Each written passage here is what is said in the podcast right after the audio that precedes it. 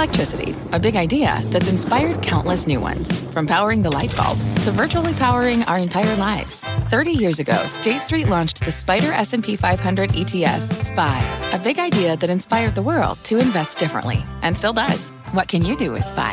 Before investing, consider the fund's investment objectives, risks, charges, and expenses. Visit ssga.com for a prospectus containing this and other information. Read it carefully before investing. SPY is subject to risks similar to those of stocks. All ETFs are subject to risk, including possible loss of principal. Alps Distributors Inc. Distributor.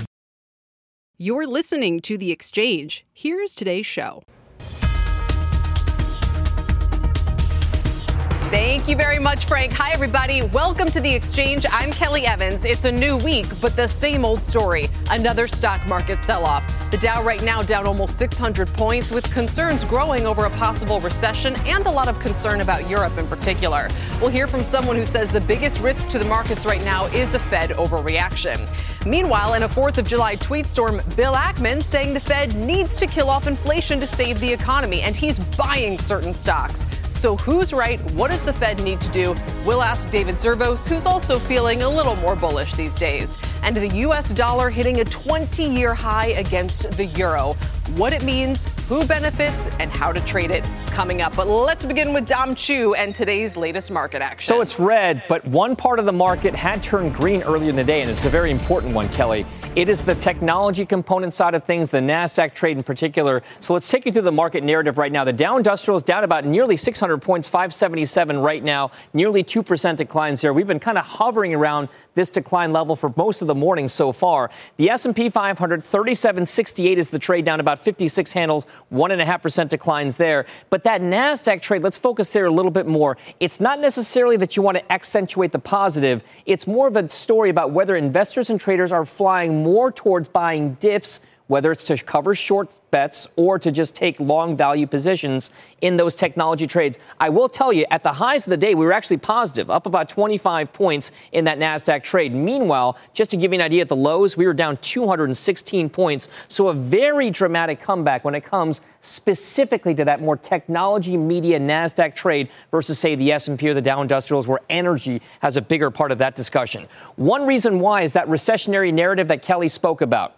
Why is it coming a little bit more to the forefront today? Because a key part of the yield curve, the difference in rates between long term Treasury notes and shorter term Treasury bills and notes, has now inverted. Specifically, the two year versus 10 year spread, you can see there now just about one basis point or one hundredth of a percent to the downside overall. The last time we saw that le- negative level, by the way, you got to go back to the beginning of April here. Some folks like to look at these key parts of the yield curve and say when they do go negative like this, it might foretell a recession. So that's one of the reasons why you're hearing more of that discussion come out. And because of that increased chatter about recessions happening, many of the outperforming stocks that you'll see in today's trade are some of the retail oriented ones that are focused more on the value side of the income spectrum and the buying spectrum. Take a look at Dollar Tree and Dollar General, two of the more discount retailers out there, actually in the green by about three quarters of a percent for Dollar General, three and a half percent for Dollar Tree. Ross Stores, TJX off price companies up between 2 and 3%, and Walmart shares up about three quarters of 1% as well. So, in a sea of red, Kelly, it's the kind of anti recessionary play that's playing out pretty well for these discounters I'll send things back over to you. And the three month tenure, uh, Dom, we'll talk about this next hour, below one point, or almost below one point now as I well. I will say you and I can have this discussion until the cows come home about whether or not the three month or two years. But anyway, we'll save that for power. They are both moving lower, for That's sure. Right. And I'll see you for that, Dom. Thanks. Speaking of moving lower, take a look at these stunning moves in energy today to the downside. Crude oil plunging 8%, almost 10 now. Brent down about that much. WTI crude is below $98 a barrel right now. It just fell through 100 today for the first time since late May. It's its lowest level since then. It's on pace for its worst day since March. Is this all about recession fears? Is there a supply story here? For more, let's welcome in Kevin Book. He's managing director at Clearview Energy Partners. Kevin, I, I mean, astonishing, dramatic. What is going on with the price action today? What is it telling you? Well, I think it may be getting a little ahead of the fundamental and, and real world. But look, this is a world where you, are saying it's 98 and it's low. Uh, we finished last year at an average of 70, 71. Uh, so we have to ask what is normal, what is what is really going on. Uh, we're early still in the Russia sanctions clampdown on supply. Uh, we're seeing some demand responses in the Western world from high prices at the pump, but yes, also on store shelves and everywhere else. That's having a cumulative effect. And now all this talk of recession, it's a 93% correlation between GDP and global oil demand. It's not too hard to figure out what the market's thinking. So it has to be a GDP story, in other words if we are able to move past this and feel a little more constructive on the economy, we snap right back, I guess. But this trade has demoralized the one part of the market that was working all year. And the only beneficiary from it should be okay, fine, energy's resetting. It's lower, but everything else is benefiting. But no, it's just nothing's working except for the certain pockets Dom mentioned today. Well, if we're looking at the liquid side of the oil and gas story, that's right. If we're looking at the European gas benchmark, it's a different story entirely. Look, we're talking about a serious shortage in the world. We're already hundreds of millions of barrels, two or 300 million barrels below the five year average of OECD inventory stocks. And now we're talking about crowding out 5% of the energy the world consumes, Russia's exports of oil, gas, and coal with sanctions. They don't all hit the barrel, right? But we're already looking at somewhere less, a little bit less than 1% of the world's energy consumption being forced off the market already or soon by sanctions that tightness is going to come home to roost. So the question will be, what does the supply story look like? Does it disappoint to the downside? If so, I think we might start to see some more appreciation in crude prices. Right. I mean, none of the fundamentals I don't think have changed over the past couple of weeks. Yes, the president is has this big Saudi meeting, this trip next week. Could that be partly what's behind the price declines here? This anticipation that more crude is coming onto global markets. Well, it's a big open question how that'll play out in OPEC plus but it goes back to the, the more real question of where the barrels come from. Uh, I think that right now, with the president saying he's not going to ask directly, uh, and with the crown prince probably looking for some sign of enduring long term comradeship, if not outright friendship, uh, it may be too early to assume we're getting a surplus out of that meeting. But the kingdom can deliver, the rest of OPEC Plus cannot. And so the question again comes back to where the shortages show up in the market elsewhere. We just came back from Ecuador. We're moving into Norway. These are in the hundreds of thousands of barrels per day, but they're not nothing. So I'm almost wondering if energy is going to end up being a self-correcting mechanism for the U.S. economy here, because if you know, uh, our friend Patrick De Haan of Gas Buddy is tweeting that with oil below $100, gasoline prices could fall almost 50 cents a gallon in the next couple of weeks.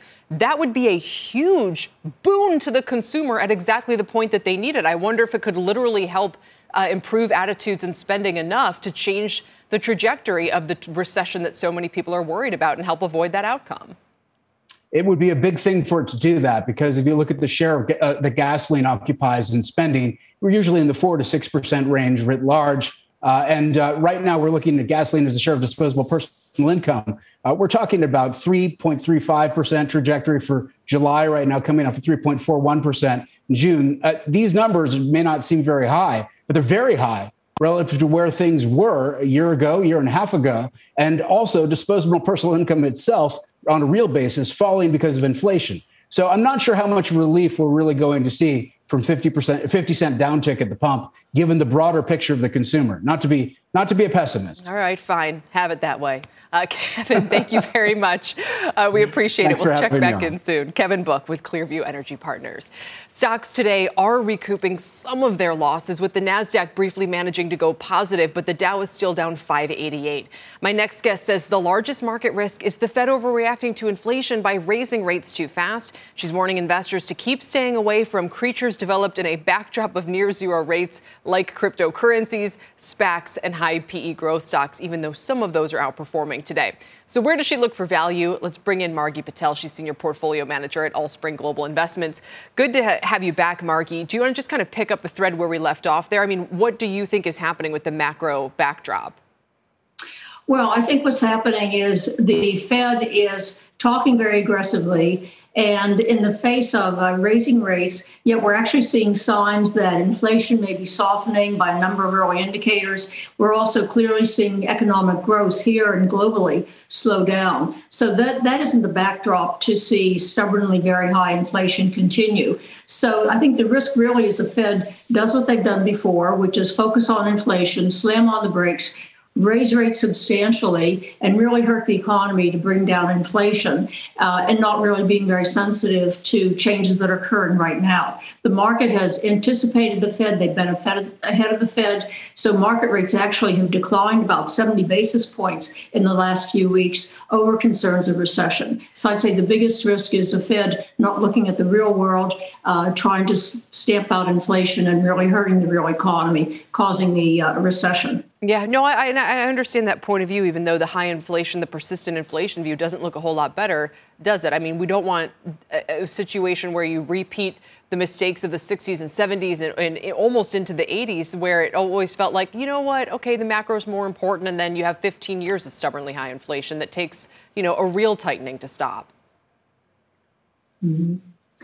Well, that's right. But this is different. And really, a lot of what caused the inflation, what precipitated, were the huge deficits, one brought on to soften the impact of COVID, and secondly, to stimulate the economy, the American Recovery Act. So, altogether, there were several trillion dollars pumped into the economy in very short order. Not surprisingly, we had a huge jump in inflation, a huge jump in economic growth, and we're seeing those roll over. So this would really be the, the wrong time for the Fed to look in the rearview mirror, react to those, and aggressively look to raise rates. All right, let's move on to where you, what parts of the market you like. I mean, do you think you this is a good time overall for investors to dive into an S&P 500 if they have pulled money out or been nervous about, you know, having that cash on the sidelines? And what stocks or what sectors in particular do you like here? Well, I think so at a macro level, although it's likely that we'll see the economy slow down. That's true. We'll have to see earnings, but looking for earnings to taper lower. I would say that we're still going to have positive economic growth, and particularly the sectors that have secular qualities, they should be able to grow faster than the economy, I think look attractive. You've actually had uh, price earnings ratios come down about a third from, say, over 20 to maybe, say, 15, 16 times earnings. So that cushions a lot of the earnings earnings disappointments. So we continue to like those sectors that we think will have long term growth. The healthcare sector, we like the industrial sector. We think we'll see capital expenditures. We like the defense sector. We have for a long time. Uh, we think also parts of technology will continue to do very well because it's still a sector that grows above the market. All right, Margie, thanks again for your time and your thoughts today. We appreciate it. Thanks. Margie Patel. Still ahead, my next guest says what the Fed is doing is working. But could any of the big econ reports we get this week derail that sentiment? That is next. Plus, the dollar up double digits this year, the euro trading at a 20 year low against the greenback. We'll look at the sectors and the names most heavily exposed and how to trade them. As we head to break, let's look at markets one more time. The Nasdaq still fighting into the green by just a couple of points right now. The S&P down 50, that's a 1.3% drop. The Dow down 1.7%, small caps under pressure, and the 10-year yield below 280. We're back after this.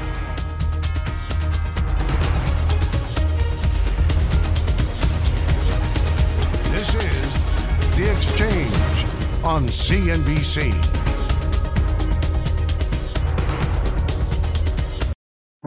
People today can spend half their lives over 50. So it's good to be financially ready for what's important to you as you get older, like a family vacation. Or starting your dream business. Welcome to Connie's Coffee. How may I help you? AARP's trusted financial tools can help you plan for whatever your future holds. That's why the younger you are, the more you need AARP. Start planning today at aarp.org/moneytools.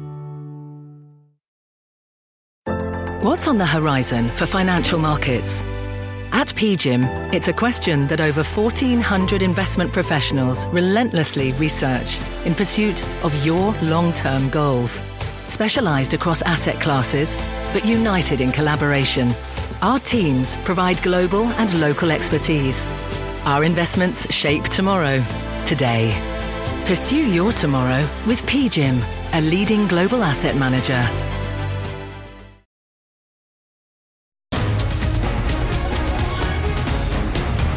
Welcome back, everybody. Stocks selling off again today, but the Dow was down 742 at the low. We are only down 526. Nasdaq's positive. Anyway, what happens with all of this? The destruction we're seeing in oil, what's happening in commodities, bond yields. What happens if we get a bad jobs report on Friday? Steve Liesman joins us now with what to watch out for. Steve?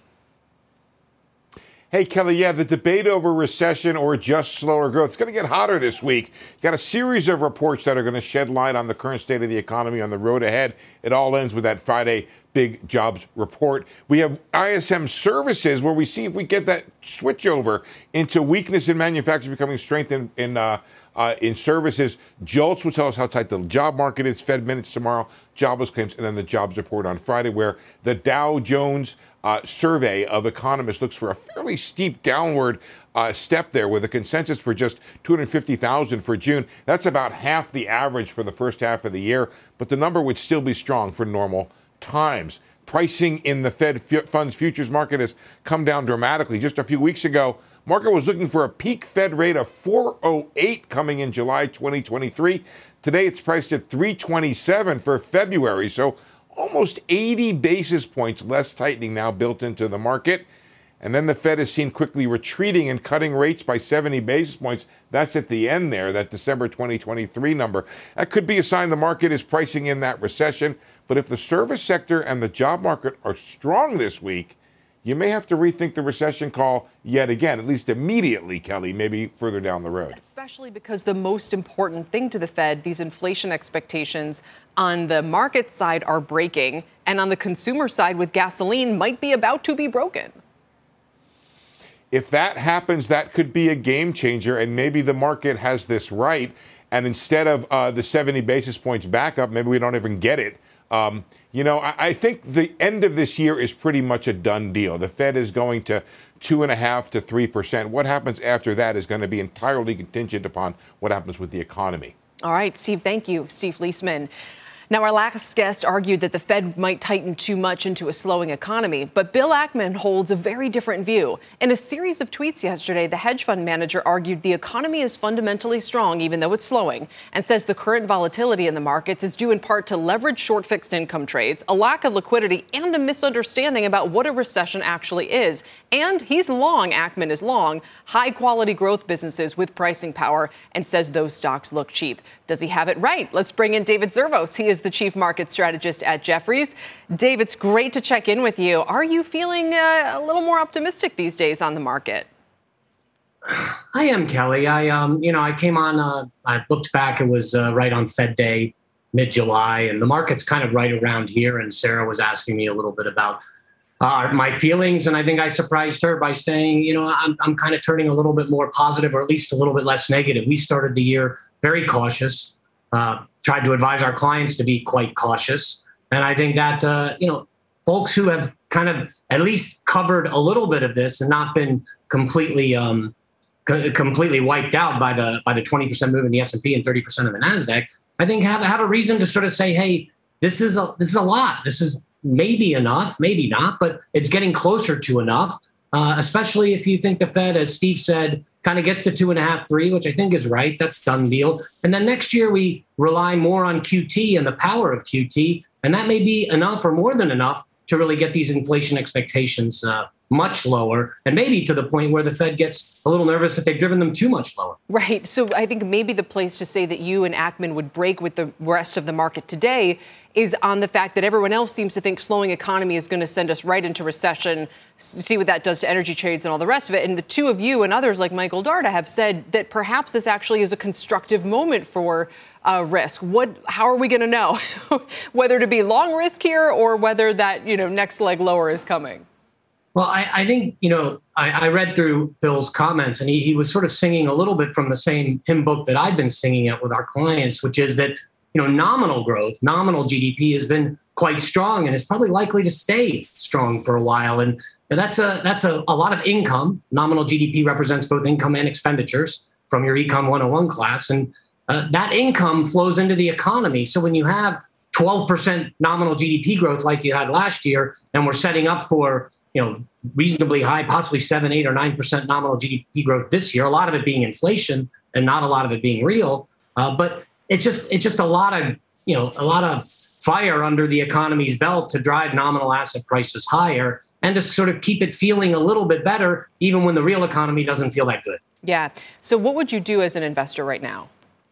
So, look, I think it depends on how you came into this year. As I as I open my, if you came in cautious, if you came in sort of you know underweight. I think now's the time where you think about this is the time where you say, okay, you know, I, have an opportunity and I can get involved uh, a little bit more.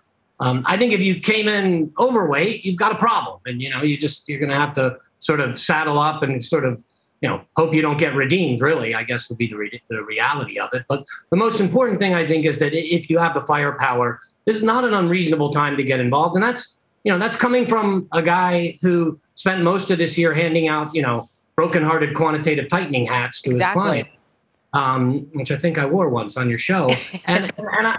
I'm still handing them out, and I think QT is going to break some hearts, but it might have already broken enough hearts, Kelly, and and uh, and we may be getting to the point where uh, you, you have some some silver linings coming through. No, that, that's why I take your change in sort of positivity to be quite revealing because it's not like you've been saying all along it's going to be fine. You've been saying there's really no good place for risk right now until as I'm hearing it kind of the last couple weeks. Let me ask about an even more controversial thing, which is not so much whether you should be long equities uh, right now, but what about fixed income? What would you do with bonds?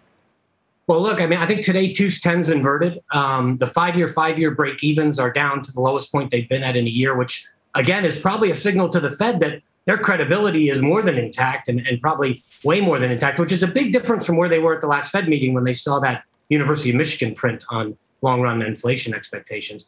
So I think that the yield curve, to me, is kind of saying uh, something pretty profound, which is maybe um, as we go to this balance sheet runoff and as we see you know 95 billion a month come off this this balance sheet, that quantitative tightening could be very powerful.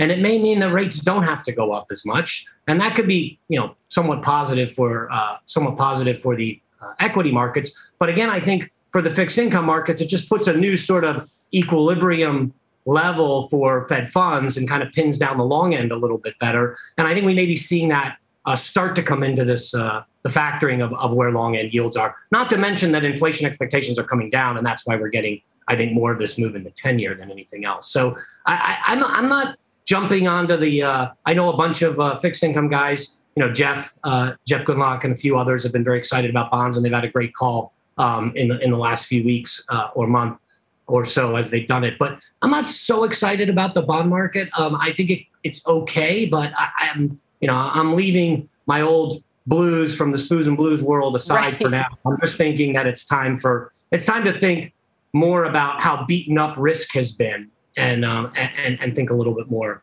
cleanly on that. And I'm not overexcited about it. I think the more we go up, the more the Fed will use it as an opportunity to kind of get ahead of inflation. So I don't think there's a runaway for us, but I just don't think the big downside trade that a lot of other strategists out there are pushing makes a lot of sense unless the Fed loses the anchor on long-term inflation expectations. And that was that was always a big risk. Right. It doesn't look like that's happening. I'll tell you what, oil today's got to be telling you a different story. It, well. Bingo. No, it reminds me more of your spoos and Jay's trade. Maybe Jay's back in the picture as you your hedge. David, mm-hmm. thanks for your time today. We appreciate it. Always a pleasure, Kelly. David Zervos with Jefferies. Coming up, it's been a rough year for the restaurant industry. Starbucks and Domino's down around 30%, Wingstop down 52%. Inflation, one of the big headwinds, but there is one company better able to manage it. We'll tell you which one and what's ahead for the group. As we head to break, let's check back on the markets. Only five Dow stocks are in the green right now, with Nike seeing the biggest gains. Uh, the exchange is back after this.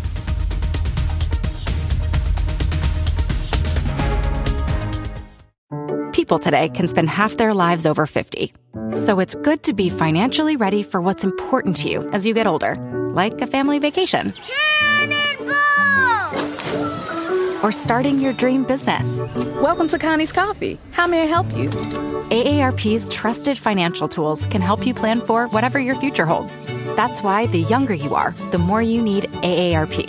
Start planning today at aarp.org/moneytools. This podcast is supported by FedEx. Dear small and medium businesses, no one wants happy customers more than you do. So you need a business partner just like you. Like FedEx, who understands your passion for serving your customers because they have the same commitment towards you. That's why FedEx offers you picture proof of delivery, packageless and paperless returns, as well as weekend home delivery to 98% of the U.S. on Saturday and 50% on Sunday. See the FedEx service guide for delivery information. What's more, FedEx Ground is faster to more locations than UPS Ground. Trust FedEx for timely deliveries. See what FedEx can do for your business. Absolutely, positively FedEx.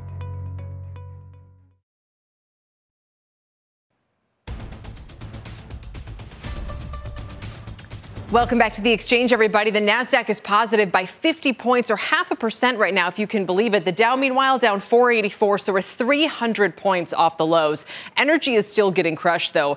Oil is trading down almost 10% today. It was not only below $100 a barrel for WTI earlier, it was a moment ago below 98. Uh, this is some of the worst intraday drops we've seen since March. Brent, even worse, down more than 10%, uh, for now hugging that $101 a barrel mark. Exxon and Chevron are down 4%, and they are the best performers in the energy group today. Halliburton, ConocoPhillips down more like 8%. Materials are also sharply lower, so this is not just an oil story. Of course, these stocks are also economically sensitive. Freeport McMoran, more of a copper play there. It's down 7.5% as copper itself is falling to its lowest level in about a year and a half. Gold and silver under pressure today as well. A bright spot are actually the travel stocks. Travel and cruise lines are leading the way in helping the consumer discretionary sector turn higher. We've got Norwegian and Carnival up 4 to 8%, Caesars up 8%, even American Airlines is in the blue, and we'll have more on this in just a moment. Some of the online and e-commerce names also doing well. Roblox, which is up like 50% in the past several trading sessions, it's up 13% today. Etsy, Bumble, and Chewy all posting nice gains as well. Now to Christina Partsinevelos for a CNBC News update. Christina? Thank you, Kelly. Police in Highland Park, Illinois say they may be ready to file charges later today against the 21 year old man now in custody in connection with the 4th, July 4th parade shooting that killed six people. At a news conference about an hour ago, they said the person of interest used a high powered rifle similar to an AR 15 to shoot more than 70 rounds into the crowd from the roof of a commercial building, and that he was dressed in women's clothing. Investigators do believe he did this to conceal his facial tattoos and his identity and help him during the escape uh, with the other people who were fleeing the chaos. Switching gears, as he was leaving a White House ceremony today, President Biden was asked if he plans to go to Highland Park. His response, I'm not sure. Biden has ordered flags to be flown at half staff in honor of the victims. And in just the last few minutes, two key members of British Prime Minister Boris Johnson's government have resigned. The UK Chancellor of the Exchequer and the Health Minister are quitting, unhappy with how Johnson handled earlier sexual misconduct complaints against a top Conservative Party leader who Johnson later appointed to his post and who was forced to resign recently after being intoxicated in public. Johnson has apologized for making that appointment. Kelly, lots of news in the UK. Back over to you. Indeed, Christina, thank you. Still ahead, speaking of which, the euro hitting a 20 year low against the dollar. We look at the sectors and the names with the biggest exposure to the strong U.S. dollar that has all global currencies under pressure, and those with the biggest exposure and how to trade them next.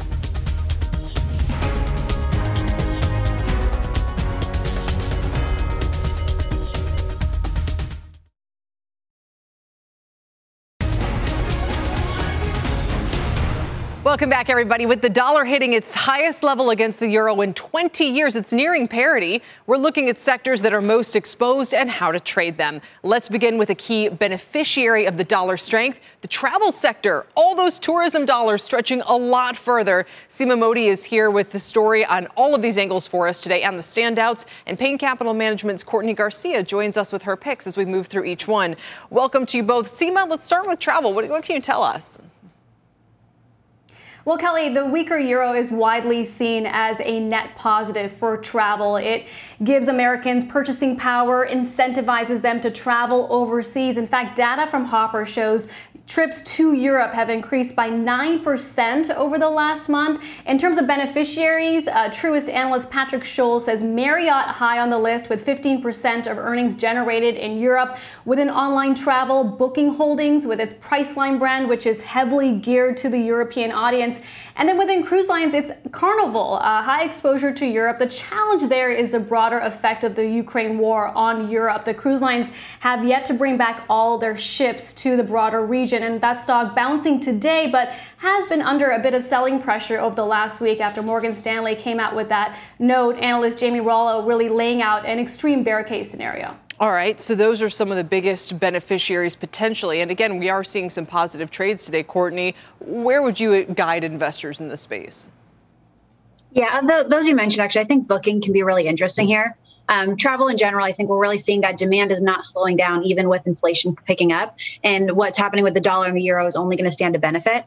What I really like about Booking is they actually do get a lot of their revenue from Europe, where they have a really good stake in that um, in that market. And I don't think that's going away in the near future. But also, they're starting to get more into the Chinese market, which just long term is a great beneficiary with the demographic they have and the population they have. But short term, is they're starting to open up from their COVID restrictions. That increased demand that they're going to see only stands to happen exactly what happened in the US. And so Booking will be a great beneficiary of that. All right, Booking gets the vote of confidence. Let's move along to some of the names that could take a hit, like the multinational consumer staples plays with big overseas exposure. Seema, who is most exposed here?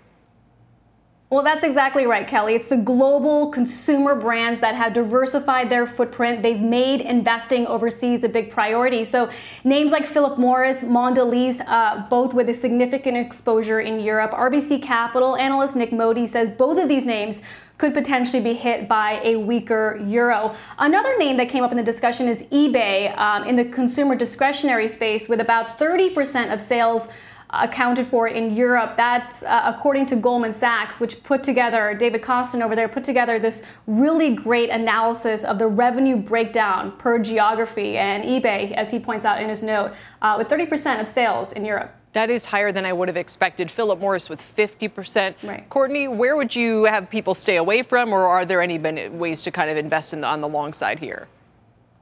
Yeah, I think specifically and when you're mentioning these names, eBay, I would definitely proceed with a little bit of caution here. Because um, one other thing that's happening right now, which we've talked a little bit about, is inflation's kicking in. The consumer is spending their shift from goods to services, but not even just goods to services. eBay is really in that space where it's you're looking at collectibles and kind of um, unique items where that's going to be the first place that people are not spending from as we have inflation and a slowing down economy. So i would proceed with some caution there for sure. Okay so more of a sort of stay away play. Let's finally wrap it up with the tech sector where Seema, we have some surprisingly high exposure here for a lot of big cap tech right that's right, Kelly. technology is the most vulnerable sector, as Goldman Sachs notes, of any sector, really. It derives the highest share of revenue from international markets at 59%. So then the question is within tech, where exactly, uh, which sectors are most vulnerable? Digging through the note, it's, it's the semiconductor names ON Semiconductor, TE Connectivity, and then again, other technology companies with that global footprint, consulting firm Accenture with considerable exposure to Europe. So this is certainly a sector that gets affected as the dollar continues to rise. It makes their products less competitive when doing business overseas, Kelly. Yeah, about 33% exposure, as you just showed there. Um, Courtney, what do you do here? Because obviously we also have the semi cycle to worry about, and like you said, inflation and the expense story. Um, what are your thoughts? Yeah, I think with tech, you definitely you mentioned that's going to be one of your most susceptible. Susceptible, so you really need to make sure that you are looking at companies that have a really strong balance sheet here. Um, what I do like about Accenture is they have a really good free cash flow. They have a customer base that is pretty sticky, right? I mean, even in a, a slowing economy, you're not going to get people who are just pulling their business quite as fast as some of their competitors. Um, so I think if you're looking at space, that actually might be one that, that would hold up a little bit better here, even in a slowing environment. And Courtney, just to broaden this out and kind of ask the, the elephant in the room question, what if the dollar doesn't keep rallying? I say that knowing that our friend Carter Worth thinks this strong dollar trend will persist. He had a great call on uh, bearish energy. So if he's long the dollar, I certainly take notice. But are investors putting too many eggs into one basket if they make any trades uh, about currency, which is notoriously difficult to predict? Yeah, and, and that, that's your point. You don't want to put all your eggs in one basket. So, any of these picks we're talking about, you want to be looking at um, adding a portion of your portfolio. But we're seeing this year, there's so many headwinds, whether it's inflation, it's a slowing economy, it's the war in Ukraine, it's supply chain issues. I mean, any one of these things could persist or maybe end in the near future. So you want to make sure you are staying very broadly diversified. So don't be putting all your money in tech. Don't be taking on, out all your money from tech. You need to make sure you're sticking with your plan here. Seema, anything you'd add to that, especially on a day where we're seeing the reversal of so many inflation trades and strong dollar was for, maybe still is one of them? Well, the other way to look at this uh, this dislocation we're seeing the currency market, Kelly, is also just looking at what it means for European companies. Does it make the does the weaker euro make them more competitive? Yeah. In the past, we have seen a correlation with a weaker euro being good for European companies that export overseas. So we'll have to see if that trend uh, plays plays to market here. That's true. It's like you can then just hop overseas to take advantage of their, but, but then as long as you hedge your currency, it gets complicated fast, you know? Uh, we'll leave it there, It does. ladies. Thank you very much, our Seema Mody and Courtney Garcia.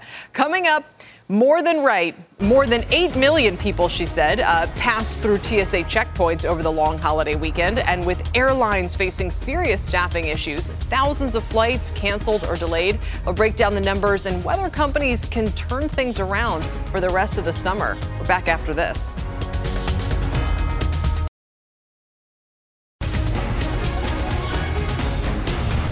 Welcome back, everybody. The airlines perking up a bit as uh, the oil and uh, jet fuel prices collapse as we move throughout the session here. Uh, still, they're not as strong as the rest of the travel space on the heels of a rough holiday weekend as thousands of flights were canceled. Phil LeBeau is out at Chicago's O'Hare Airport with the very latest on this story. Phil? Kelly, it was a rough weekend, especially if you were traveling on Friday or Saturday. The airlines did a little better on Sunday and then yesterday. Here are the numbers according to FlightAware. Not the best numbers. 1,810 flights were canceled over the four day weekend, 2% of the scheduled flights. The delays topping 21,000. Basically, one out of every five flights was delayed at least 15 minutes, according to FlightAware. So you might want to look at this and say, okay, that's another holiday weekend where the airlines struggled. How have they done? Basically, the last six weeks. Memorial Day, 2.8% of the flights were canceled. June 10th, they really struggled, 3.5%. And there you see the numbers for the 4th of July. Some individual stocks we want to touch on. First of all, American Airlines. This got a lot of attention on Friday and Saturday after the pilots union said, look, about 12,000 of our flights disappeared from the internal schedule, didn't have a, a captain or a first officer. That was strictly for the internal pilot scheduling. It was not that those flights didn't have pilots. That did not affect operations. The airline says everything has been fixed as far as the software glitch there. And then as you take a look at the major airlines, we're talking about Delta, Southwest, and United, remember that they have all trimmed their schedules this summer. So because of that, and a lot of those schedule reductions kicked in July 1st, that adds a little more slack into the system. And then finally, don't forget about Spirit. This continues, and this week will be a big one. You've got the the new vote for shareholders coming on Friday. That will be on whether or not to go forward or reject the proposed merger between Spirit and Frontier. And of course, JetBlue says it's still a player in the possible uh, chance to merge with Spirit Airlines. Kelly, back to you. How much of a break would lower jet fuel prices be for them? Because it seems like if that were the only issue for these stocks, it would be a pretty simple story. But managing the schedules, dealing with labor shortages feel like much more chronic problems. Well, jet fuel would certainly help. Look, it's the second biggest uh, expense after labor, uh, and you're seeing at unprecedented levels right now. Are they able to offset some of that with higher ticket prices? Yes, but they can't eat up all of it as it has moved higher and higher. That certainly is going to be weighing on their results when we hear the Q2 numbers coming over the next couple of weeks. All right, Phil, for now, thank you, Phil LeBeau, for us today. We'll have much more on the airlines and power lunch when Transportation Secretary Pete Buttigieg joins us next hour. You definitely don't want to miss it. Still ahead, biotech ETF, the IBB, slightly higher today, but down more than 20% since January. We'll get a stealth mid cap play that could be an outperformer after this.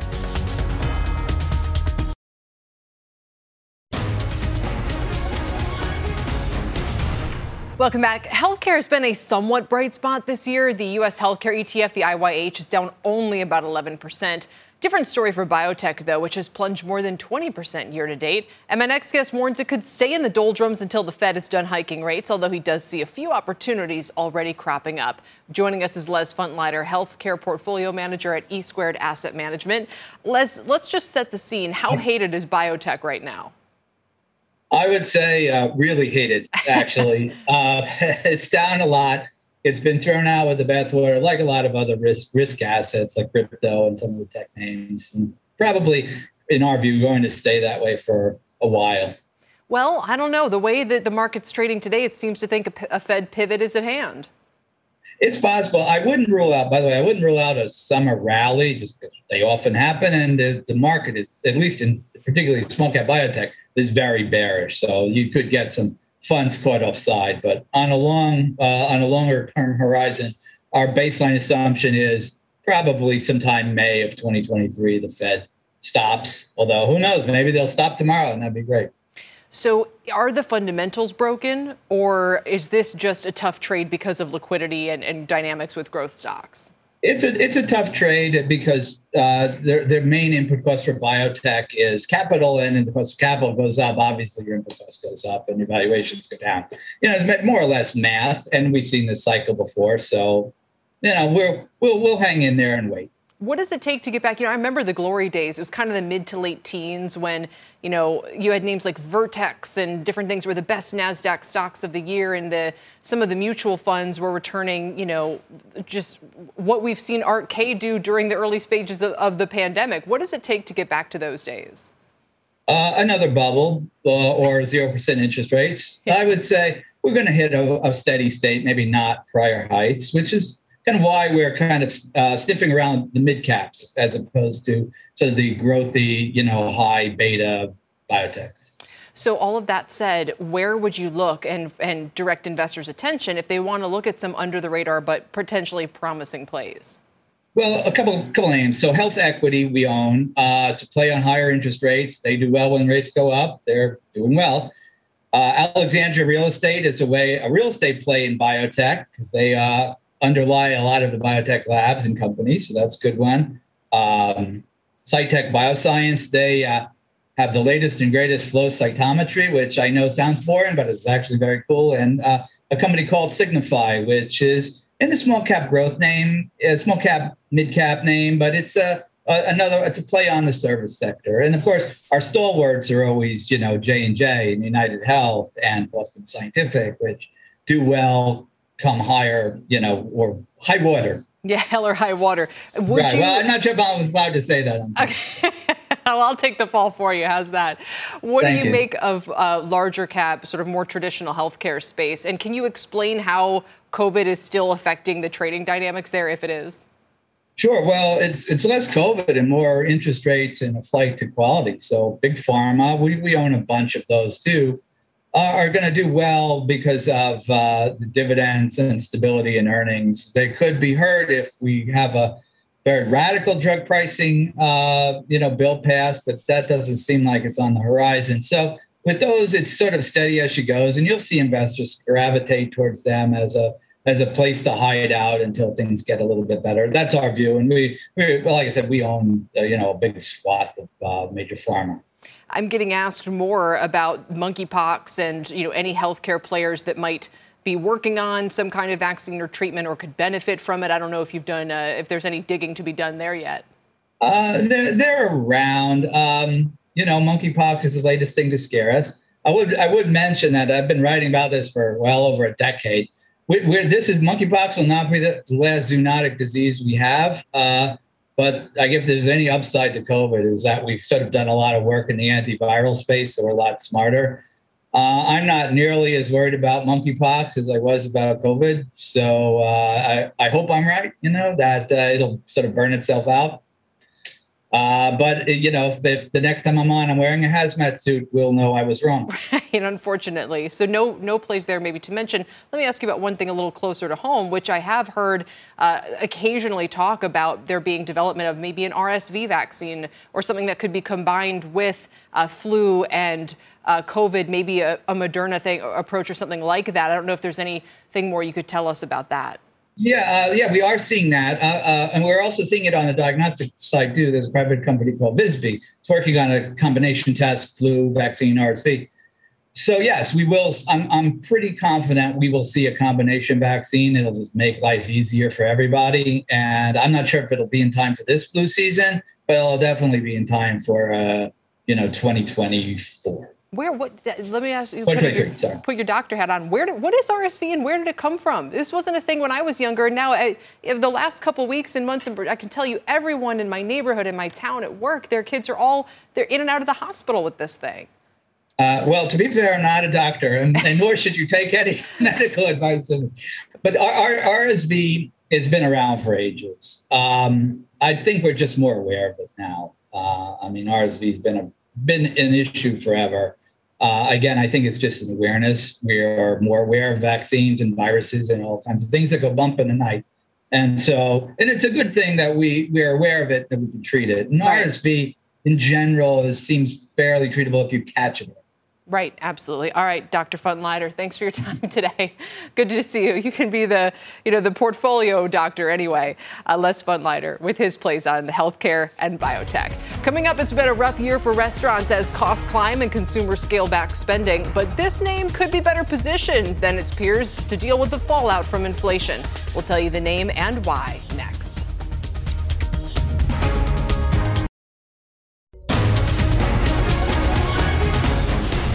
Welcome back, everybody. Before we go, one more thing. Over the past three months, Wingstop, Domino's, and Starbucks have all had new CEOs take over. And while all three execs are facing labor shortages and rising costs, only one is showing signs of being able to fight inflation. Kate Rogers is here now with that story. Kate? Hey, Kelly, all three of these leaders taking over during another shift in the industry, still working through the pandemic, but now also staring down inflation and a possible recession here. At Starbucks, Howard Schultz returned to a very different company than the one he left several years ago. The two big challenges it's facing are a potential consumer pullback. It's one that Schultz recently warned about at the Dealbook conference, and the ongoing union fight it stares down. More than 180 stores have voted yes on organizing across the country. Last quarter, U.S. demand, though, did help to offset a pullback that the company saw in China, which is also an ongoing concern. Now, at Domino's, there's also still strong demand in the U.S. as of last quarter, but Russell Weiner is taking over for Ritch Allison, who's noted in past quarters that a driver shortage was kind of limiting the company's ability to meet some demand. Domino's is analyzing its driver staffing and leaning into carryout in the meantime. On the inflation front, it has implemented some modest price hikes. But so far, Wingstop and its new CEO, Michael Skipworth, seems to be the only company we've heard from talking about meaningful deflation deflation in wing prices. He told CNBC the company hasn't begun discounting yet, but it does have some levers to pull with pricing and can offer value bundles at a really key time for customers. If you take a look at all three stocks, though, telling a very different story. Wingstop down over 25%, whereas Domino's and Starbucks are holding up a bit better. Kelly, back over to you. Domino's, especially. And speaking of, I guess, pizza chains, we just got some news out of Russia, right?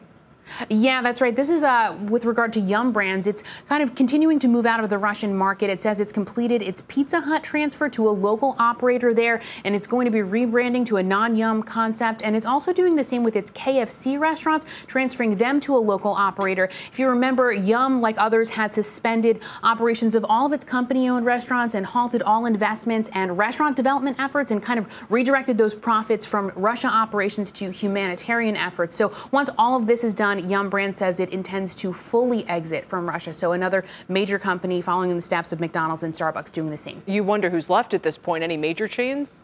No, those were really the big three that were there. Uh, McDonald's was the one that kind of faced the most pressure because so many of those were company operated there, not franchise. But uh, those are the big three names, Kelly. All right, Kate, thank you very much. Kate Rogers with all the latest news. And we will be sticking with other names that have had a rough year next hour. The trade in cars, chips, and copper coming up on Power Lunch, which begins right now. You've been listening to The Exchange.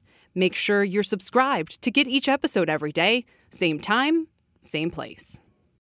People today can spend half their lives over 50. So it's good to be financially ready for what's important to you as you get older, like a family vacation. Or starting your dream business. Welcome to Connie's Coffee. How may I help you? AARP's trusted financial tools can help you plan for whatever your future holds. That's why the younger you are, the more you need AARP. Start planning today at aarp.org/money tools.